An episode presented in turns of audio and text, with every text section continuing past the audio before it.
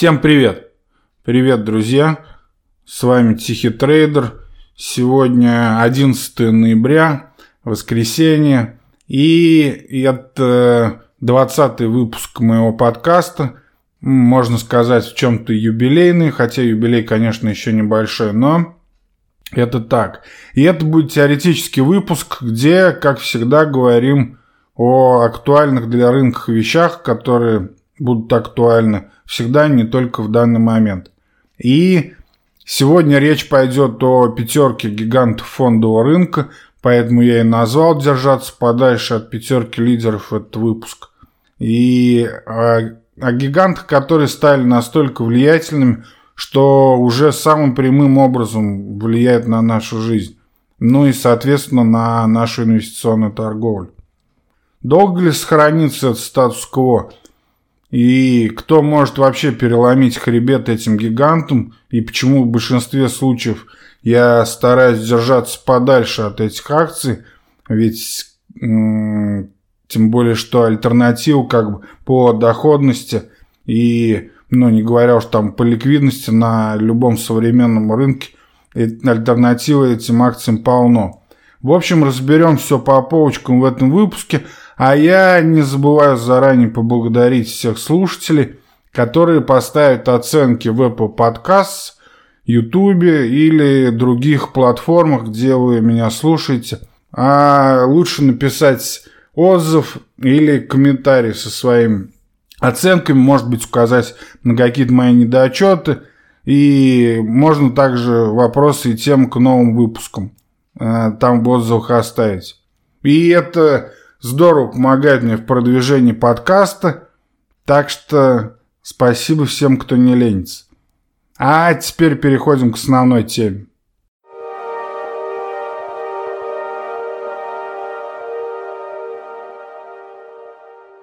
Итак, пятерка крупнейших компаний э, это фанк, фанк плюс, фанк, ну, то есть, на самом деле, может быть, это и не пятерка, и семерка, и это все время варьируется, в зависимости от того, по каким критериям мы это будем оценивать. Но здесь берем из S&P 500, так и будем называть ее пятерку для простоты. Она стала настолько влиятельна, что может, ну, буквально наложить там любой э, запрет или какой-нибудь вето, начиная там с оплаты или публикации наших постов – там общение на любой аспект нашей жизни. И это уже, конечно, пугает многих. И как бы мы ни относились к политике этих компаний, но в любом случае у нас нет альтернативы, мы пользуемся ими каждый день. Но, конечно, я не говорю здесь, что это 100% населения так делает, но все-таки в большинстве своем э, нам больше как бы деваться и некуда. И мы им рассказываем о себе буквально все, но, соответственно, конечно же, они этим пользуются. И э, самое главное в 21 веке получается и самое дорогое это информация, причем информация о нас. Если темп их развития останется таким же, то эти гиганты станут ну, более влиятельными, чем государство, вполне возможно. И всякие там утопии и антиутопии исполнятся. Короче, настанет полный киберпанк, и Вейланд, Ютони с Амбреллой захватят всю нашу галактику. Ну, если понимаете, о чем я говорю. Наверное, это Маск имел в виду, когда этим летом предлагал раздербанить Амазон на части, опираясь на борьбу с монополиями. И я писал тогда летом пост об этом в своем блоге dmatrade.blogspot.com. Но если серьезно говорить об этом, я не думаю, что все так плохо. И, во-первых, государство вряд ли захочет делиться своей монополией на власть. А во-вторых, ну, во-вторых, не стоит забывать про эффект царя горы. И, скорее всего, рынок все-таки сам решит эту проблему. Та самая невидимая рука рынка, которую придумали либералы еще в 19 веке. Но Давайте для начала немного окунемся в историю. Возьмем такой наглядный пример. К концу 20 века доминирующий американский ритейлер на тот момент J.C. Penney имел рыночную капитализацию в 20 миллиардов долларов.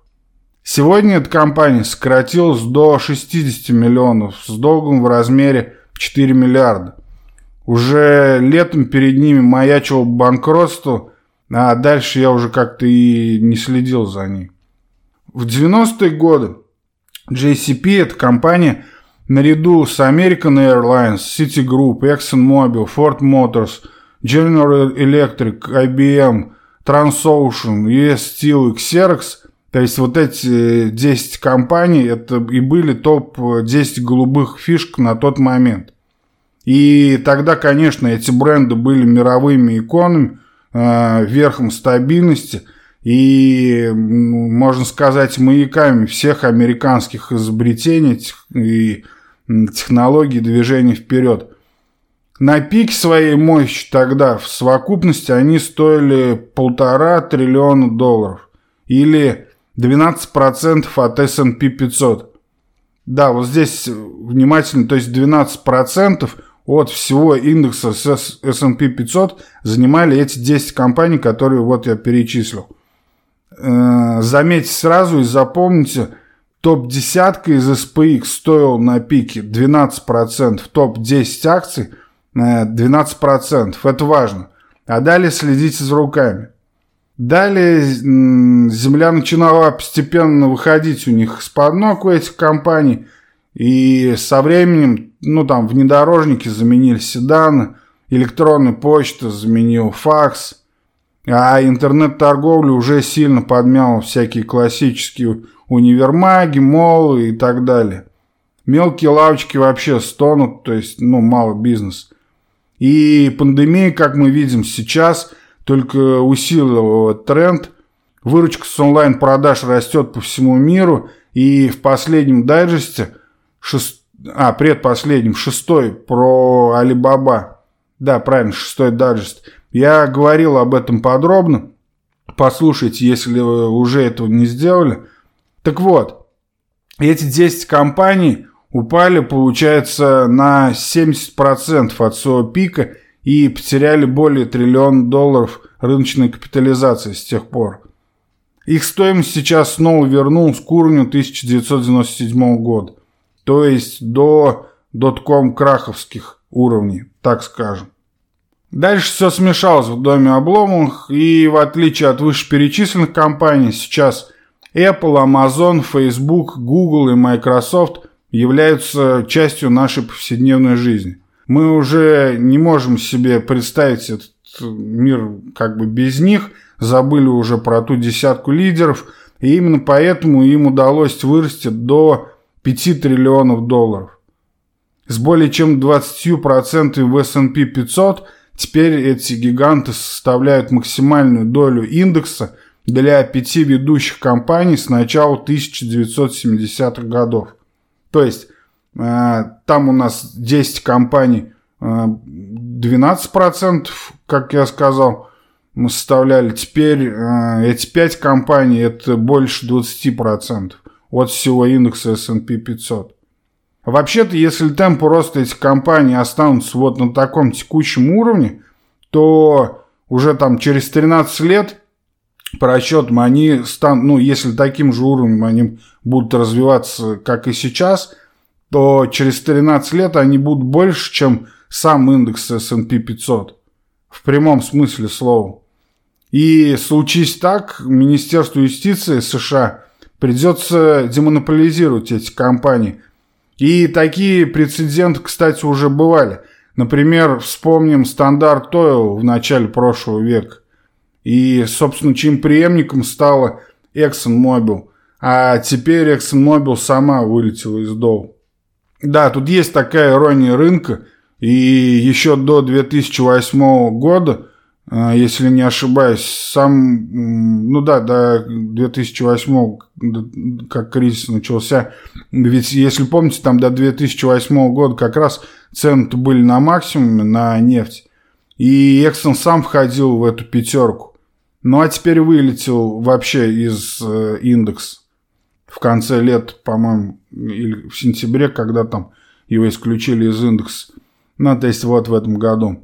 И вспомните, в 2005 году если бы вас спросили, если вы уже были на рынке на тот момент, как и я, то э, я честно скажу, если бы меня спросили тогда, как это переменится и что Exxon вылетит не то что из этой пятерки, а вообще из индекса э, Dow Jones, то ну, меня бы это очень как бы удивило. Это действительно был колосс фондового рынка, но, как оказалось, на глиняных ножках был этот колосс. И ладно, это уже другая история, не будем здесь собирать хейтеров, которые меня всегда ругают за нелюбовь к нефтяным акциям и сырьевому сектору.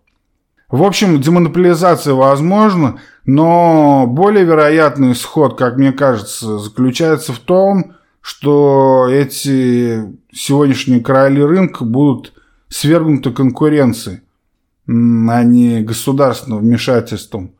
И, например, тот Бухгольц так писал об этом в книге «Новые идеи мертвых экономистов».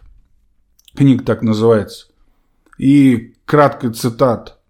В своем замечательном вступительном слове в Стэнфорде Стив Джобс вспоминал, как бросил колледж на пути к тому, чтобы бросить вызов IBM. У меня не было комнаты в общежитии, поэтому я спал на полу в комнатах друзей. Я сдавал бутылки Кока-Колы за пятицентовые депозиты, чтобы купить еду, и каждый воскресный вечер проходил пешком 7 миль через весь город, чтобы получить один хороший обед в неделю в храме Хари Кришны. Мне это очень понравилось, и многое из того, на что я наткнулся, следуя своему любопытству и интуиции, оказалось впоследствии бесценным. На протяжении более чем 30 лет Министерство юстиции нападало на IBM, но для того, чтобы создать более сильную конкуренцию, потребовался Стив Джобс, а не чопорный антимонопольный юрист. Да, вот так вот старина Джобс и поборол IBM, царство ему небесное. А, но за последние несколько лет, когда крупные технологические компании стали эткими гляфами, появилась новая группа быстрорастущих компаний. Это Wayfair, Shopify, Teladoc, Twilio, Snap, Roku, Spotify, Lyft, Zoom, Uber, Slack, Square, и Пилотон, вот эти компании в совокупности добавили 343 миллиарда рыночной капитализации на публичные рынки. Это 203 э, миллиарда э, долларов или 54% от текущей стоимости уже после IPO.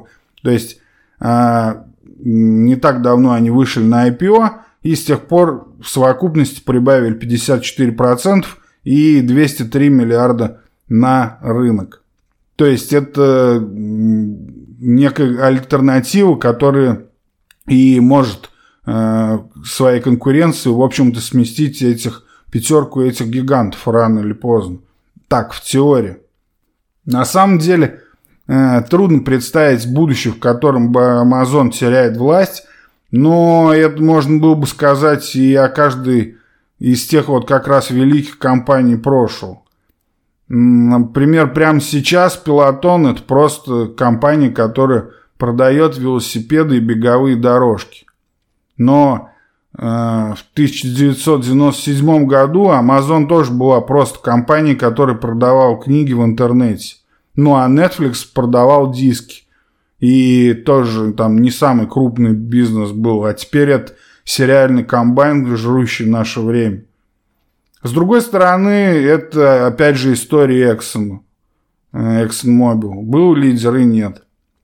Может быть, на этот раз действительно все по-другому, но пока история намекает на то, что это не то, на что стоит ставить свой долгосрочный капитал.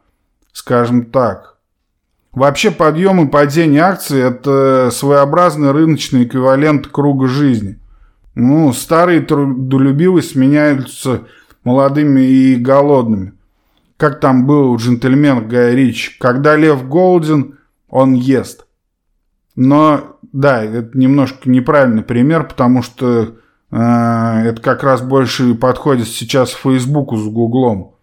Но фильм просто хороший, И, пожалуй, за время этого нашего карантина, пандемии, лучшее, что вышло. Ну, да, была там еще, конечно, охота и платформа, но Гай Ричи крутой сейчас, и «Джентльмены» нормальный, веселый фильм. Вот, отвлекся.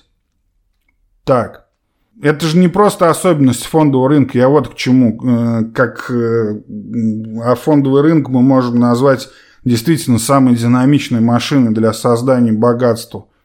По сути, это и есть сам двигатель э, ну, конкуренции и подъем и падение акций, соответственно. Это и есть сам двигатель, который приводит в движение всю эту машину.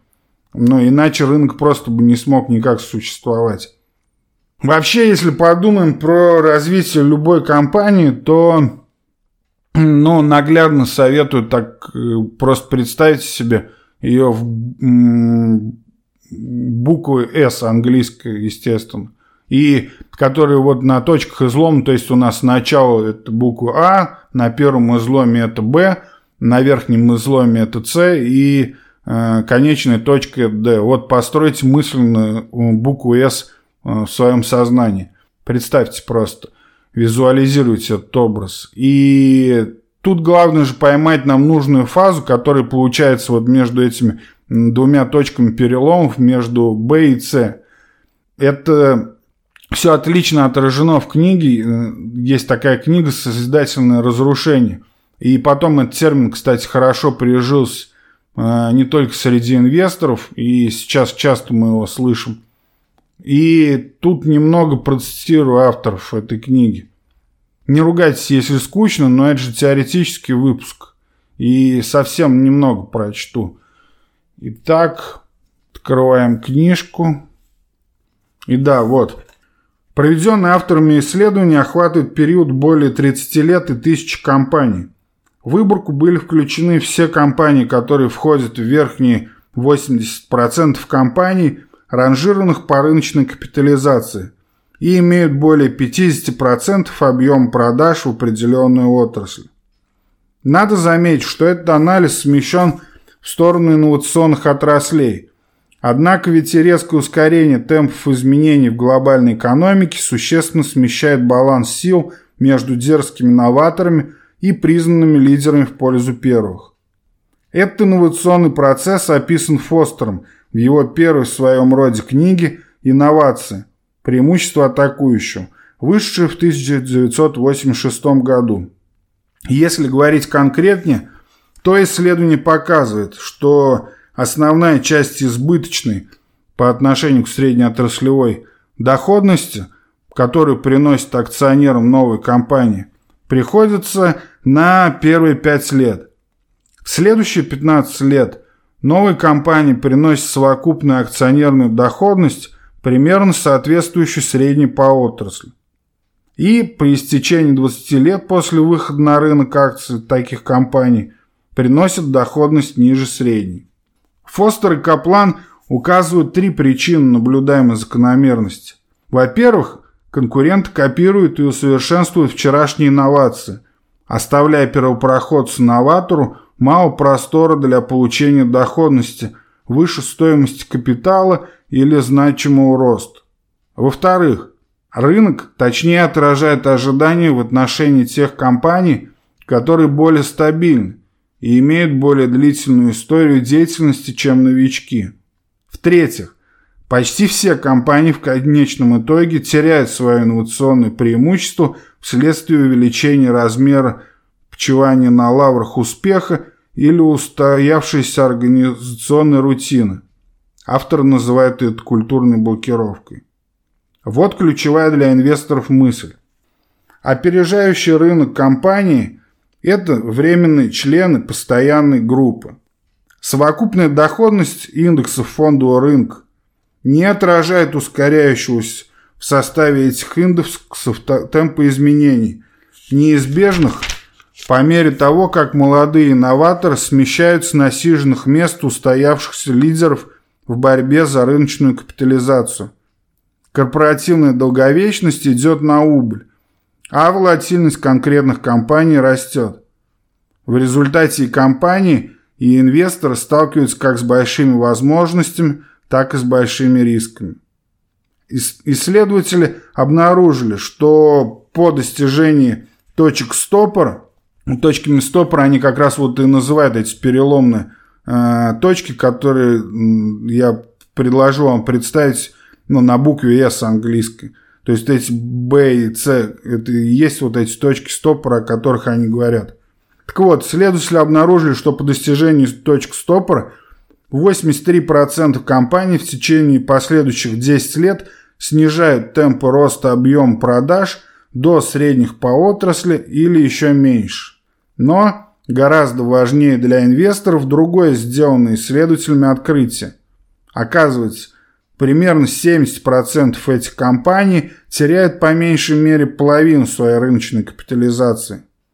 Это свидетельствует о том, что инвесторы экстраполируют наблюдавшиеся в недавнем прошлом тренды на обозримое будущее и пересматривают свои ожидания в сторону понижения, как только рост замедляется.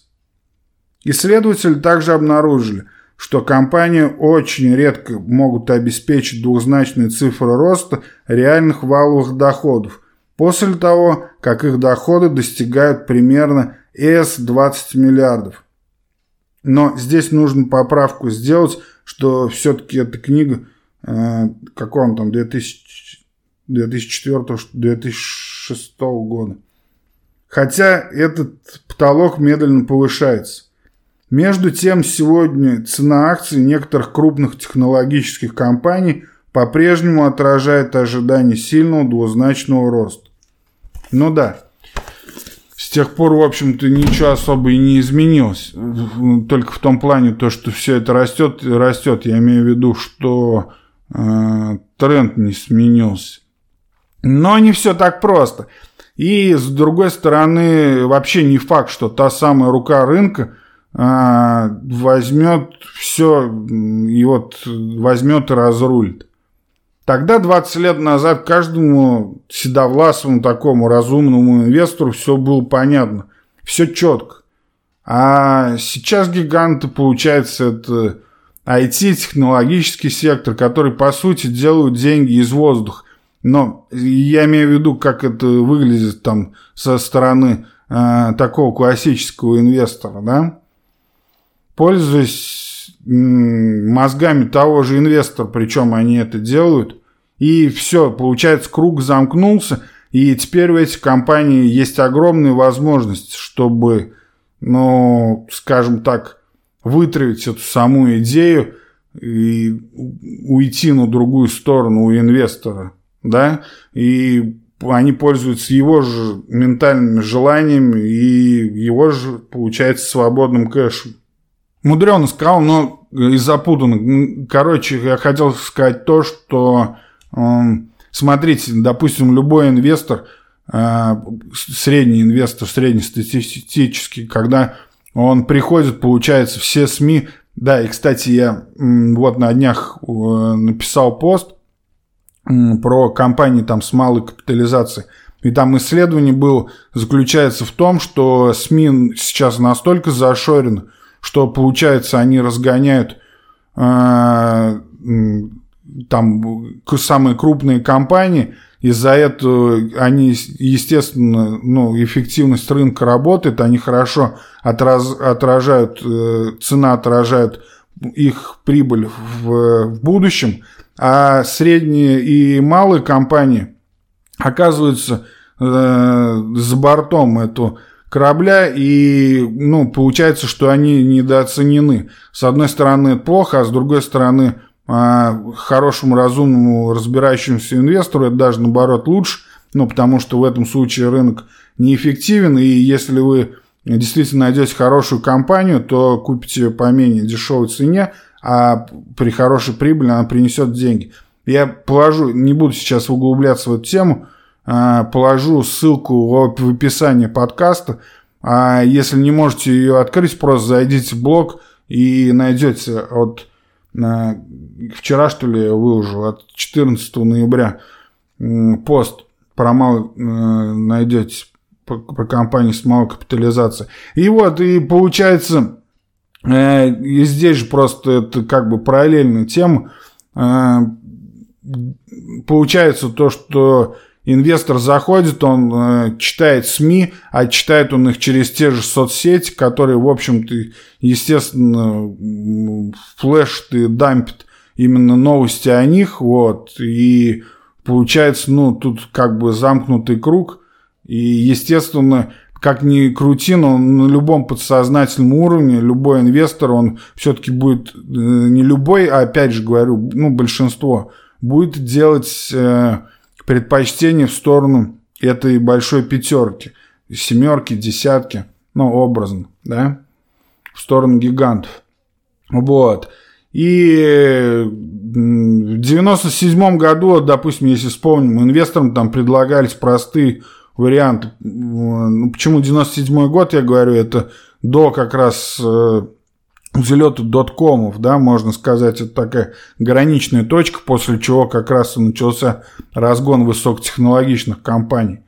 И все было тогда понятно, здесь там сырье, тут банки. А как ты можешь рискнуть в какие-то непонятные технологии в 97 году тогда думали. И, конечно, бум потом произошел, но, во-первых, это был бум немножко не тот, потому что тогда любая компания, которая ставила себе в название там .com, отсюда и крак .com, да, называется, вот, она сразу автоматически привлекала инвесторов – больше там, чем любая нефтяная компания, приносящая деньги, хотя у нее там в штате было 5 сотрудников, и даже они толком не могли объяснить идею, как там будет это все у них работать в хорошем, великом будущем, когда там будет быстрый интернет. Вот, сейчас, конечно, все это отличается, и действительно, это пятерка гигантов, это пузырем там тоже, как бы, назвать-то Э, можно, но это не оправдано, потому что они действительно генерят прибыль, они наращивают клиентов, и это понятный бизнес, и, в общем-то, идет все именно по этому пути. Но теперь IT забирает половину индексов, и разумному инвестору с деньгами, ну, как правило, это там 50 плюс, да, люди – опять же, это собирательный просто образ, привожу там из своей практики общения с клиентом. И им вообще сложно вообще разобраться, какой, какой там зум выстрелит и почему нефть может иметь отрицательную стоимость, да, как вспоминаем э, события этой весны с фьючерсами на нефть. И это же почти конец стоимостному инвестированию. Все больше этих заголовков, а именно э, стоимостное инвестирование э, во всех своих книгах как бы декламировали Баффет, Грехами там и же с ними. Но мы еще поговорим в следующих теоретических выпусках об, этих, об этой угрозе стоимостному инвестированию. И да, надо сделать отдельный выпуск. Но, кстати, справедливости ради нужно сказать то, что сейчас вот это, на, прошлой неделе этот спред э, начал снижаться между стоимостными акциями рост. Вот, так что, возможно, Э, не совсем еще смерть стоимостным акциям, но я писал об этом в обзоре в пятницу. И просто подумайте о всех этих поисковых системах и соцсетях. Там, ну, возьмем, например, там, я не знаю, по поисковики.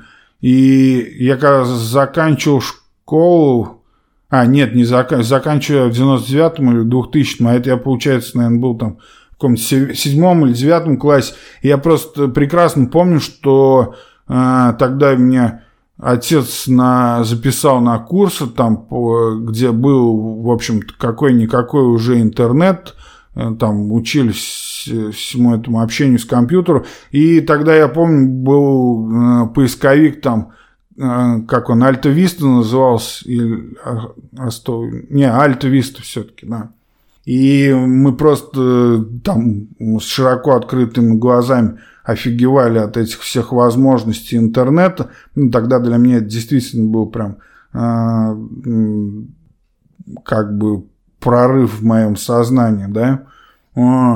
И там на первом уроке нам учитель показывал, помнится, картинки – Э, с Оскар, там такой пищащий, жуч, э, пищащий, журчащий там модем, э, если помните, как они раньше работали.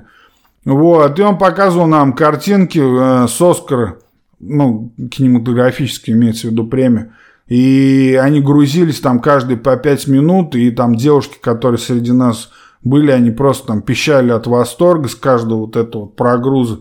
Мы стояли там и ждали, как она полосками прогрузится. Вот, все этих там шикарные платья номинанток, там красивые. Это, э, и да, тут мне, наверное, поймут только 30-40-летние. Сори за этот сайдбар, ну так вот, ностальгия какая-то. Позже, э, так, а, да, и про поисковики, ну вот тогда была только Альта Виста, ну, не надо говорить, наверное, что сейчас ее уже нету. Вот, позже появились Яху. И тоже какое-то время мы знали только Яху, и он был лидером. Кстати, у него и соцсетка даже какая-то была. А, блин, я не помню, MySpace, по-моему, их не была.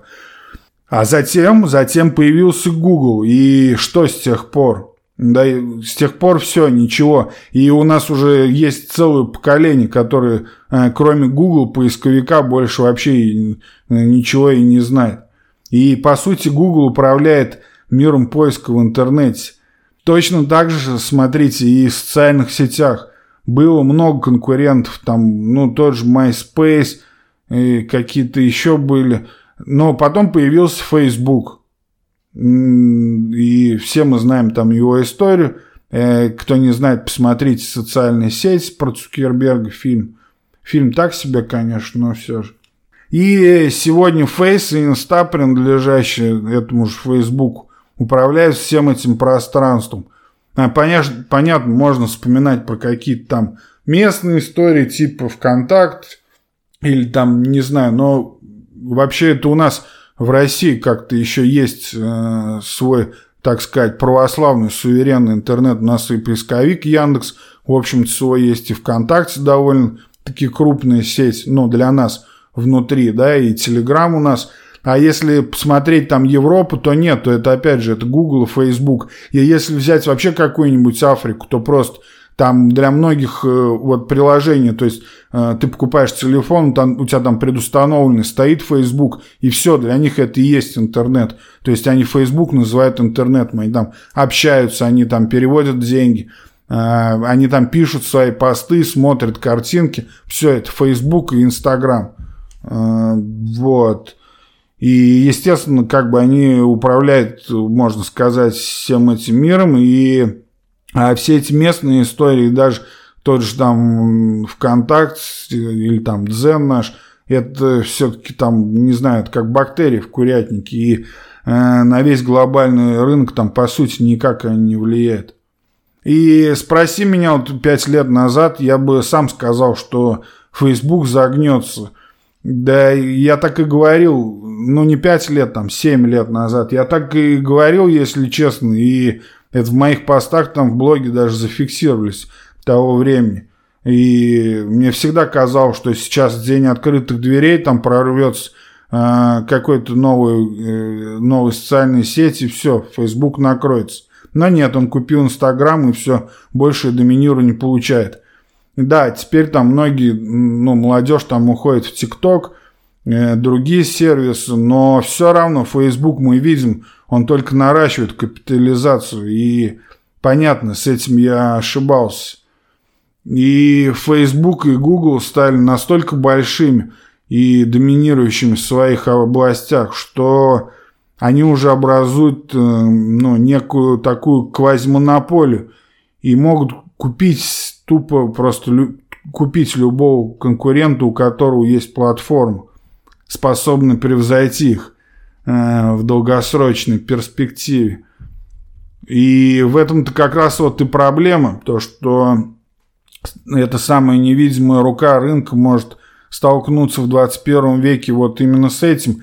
И недавние исследования ученых из Чикагского университета, например, показал, э, как Google и Facebook защищают свое доминирующее положение на рынке, просто скупая любой, любого серьезного конкурента и таким образом подавляя инвестиции там, в социальные медиа, в поисковые компании, ну и другие такие подобные стартапы, которые, в общем-то, им угрожают. И сейчас мы видим очень подозрительно, ну вот исходя из этого исследования, очень подозрительное снижение инвестиций э, венчурных инвесторов в стартап социальных сетей за последние уже там 4-5 лет.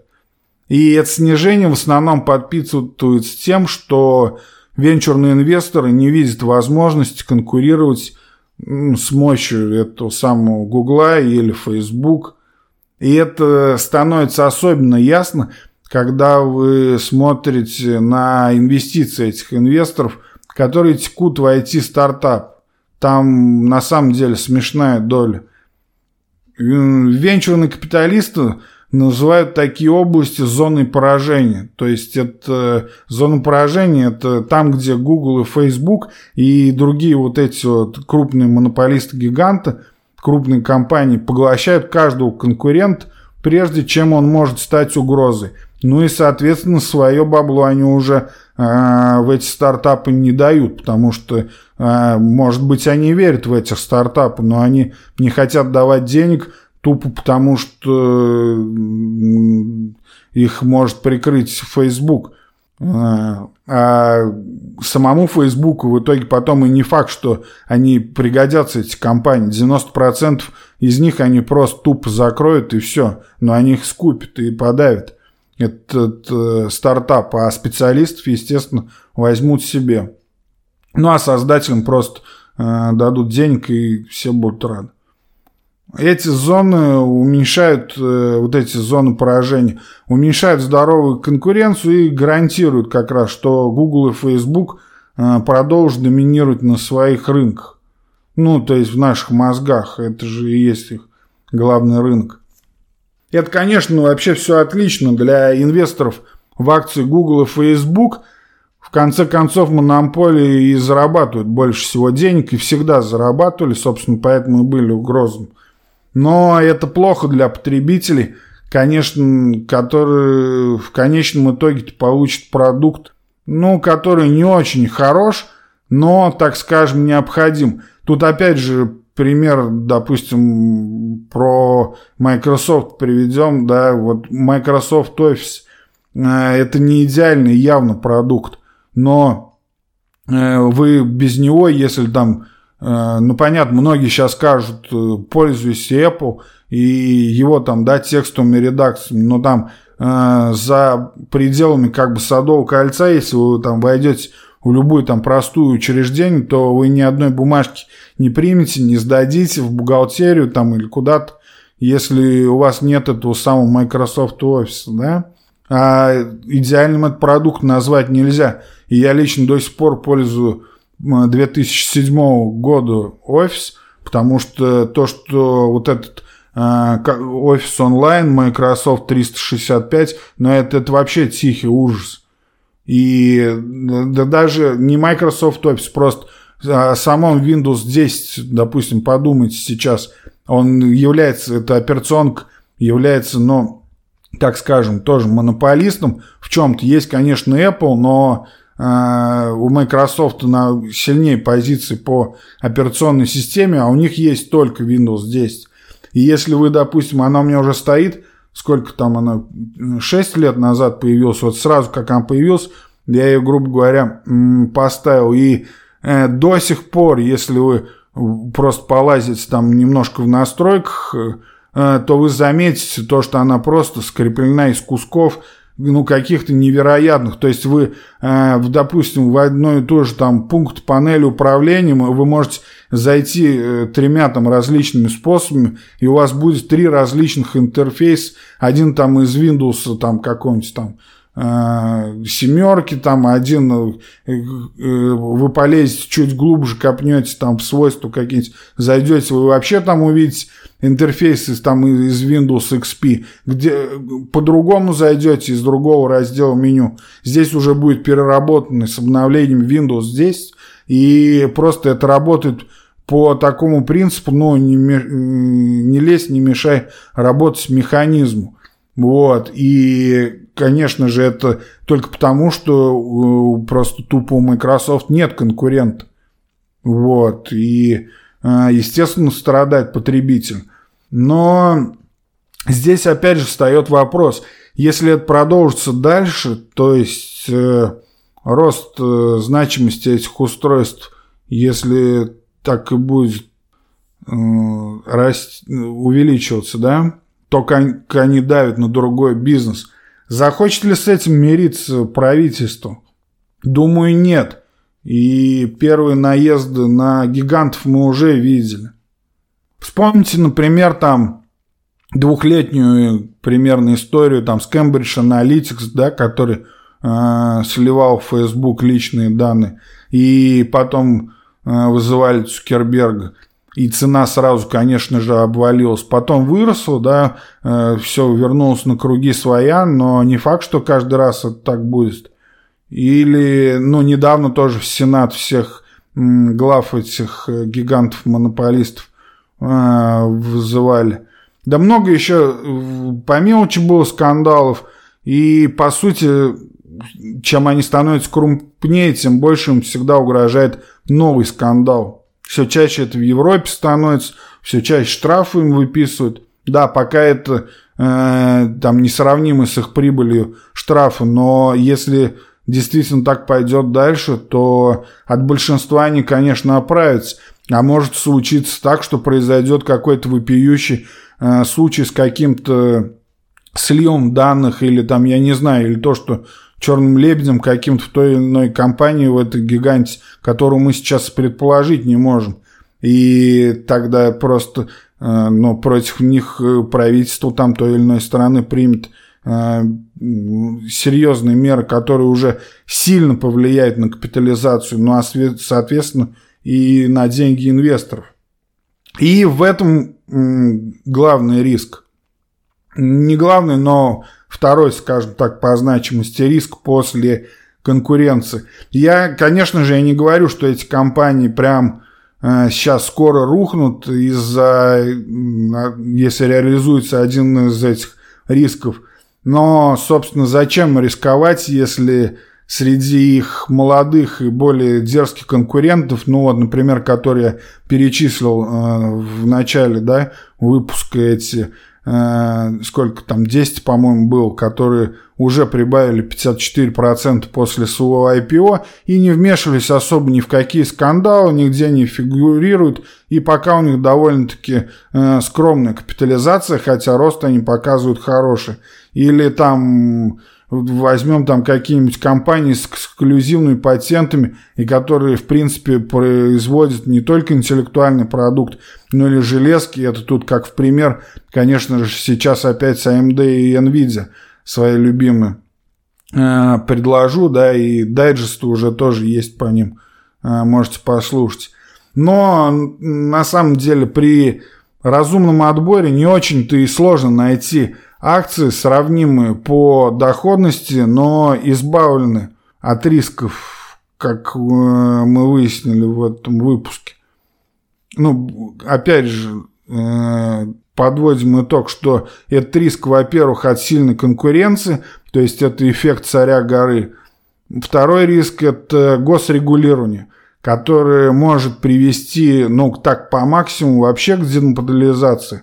Даже если просто капитализация очень сильно вырастет. И не случится там никакой-нибудь громадной утечки или крах, там, я не знаю, какого-то глобального серверов. И в любом случае, это, это представьте, как это сразу пошатнет э, акции. Да? Это, э, учитывая, сколько сейчас э, ну, как бы миллениалов, ну, неправильно вообще говорят, что Миллениал торгует на Робин Гуде, разгоняет эти акции. Тут уже скорее можно говорить о поколении Z, но в общем, неважно, то, что это очень волатильные акции, да, они сейчас хорошо растут, но представьте, как они будут падать, если случится черный лебедь именно конкретно с, как, с одной из этих компаний гигантов, а не в принципе с IT-сектором. Э, когда весь IT-сектор корректится, это понятно. Акции роста, они должны сильно растут, сильнее корректируются. Но я говорю о том, что будет... Ну и мы видели такое, мы видели это с Теслой, опять же, с Фейсбуком. А, мы видели, как это происходит. Вот, и это, конечно же, тоже большой риск. И, в общем, я советую бы э, подумать перед тем, как э, тупо э, скупать акции из этой группы Фанк, Фанк Плюс, Фангмен, есть уже название, ну, понятно, да, это по аббревиатуре, аббревиатуры из первых букв стикеров Facebook, Amazon и так далее. И я подумал бы перед тем, как вот именно их добавлять в свой портфель. А на рынке еще много интересных компаний, и тем более хорошая диверсификация всегда важна для вашего портфеля. И на этом по основной теме у меня, пожалуй, все.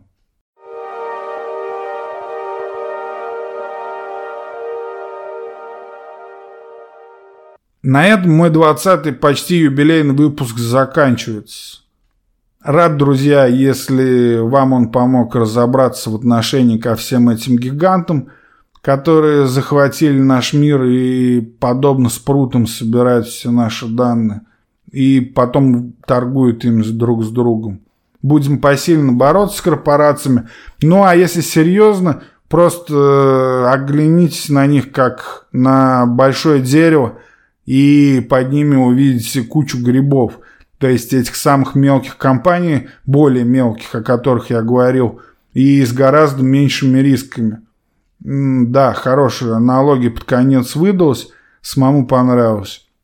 Не забывайте про оценки и отзывы в iTunes и других ваших подкаст-приемниках. Это сильно помогает продвижению подкаста – а значит мне интереснее делать для вас выпуски, и их будет больше. И регулярнее. Также жду вас в моем телеграм-канале и инстаграме с комментариями, темами и вопросами к новым выпускам. Их я буду собирать именно там. Поиском «Тихий трейдер» легко найдете. И не забывайте про мой основной ресурс – блог «Тихого трейдера», а также закрытый клуб на Патреоне, где для всех платных подписчиков есть чат, лонгриды без рекламы и скоро уже экстра выпуски подкаста. patreon.com slash Все ссылки в описании. Удачи!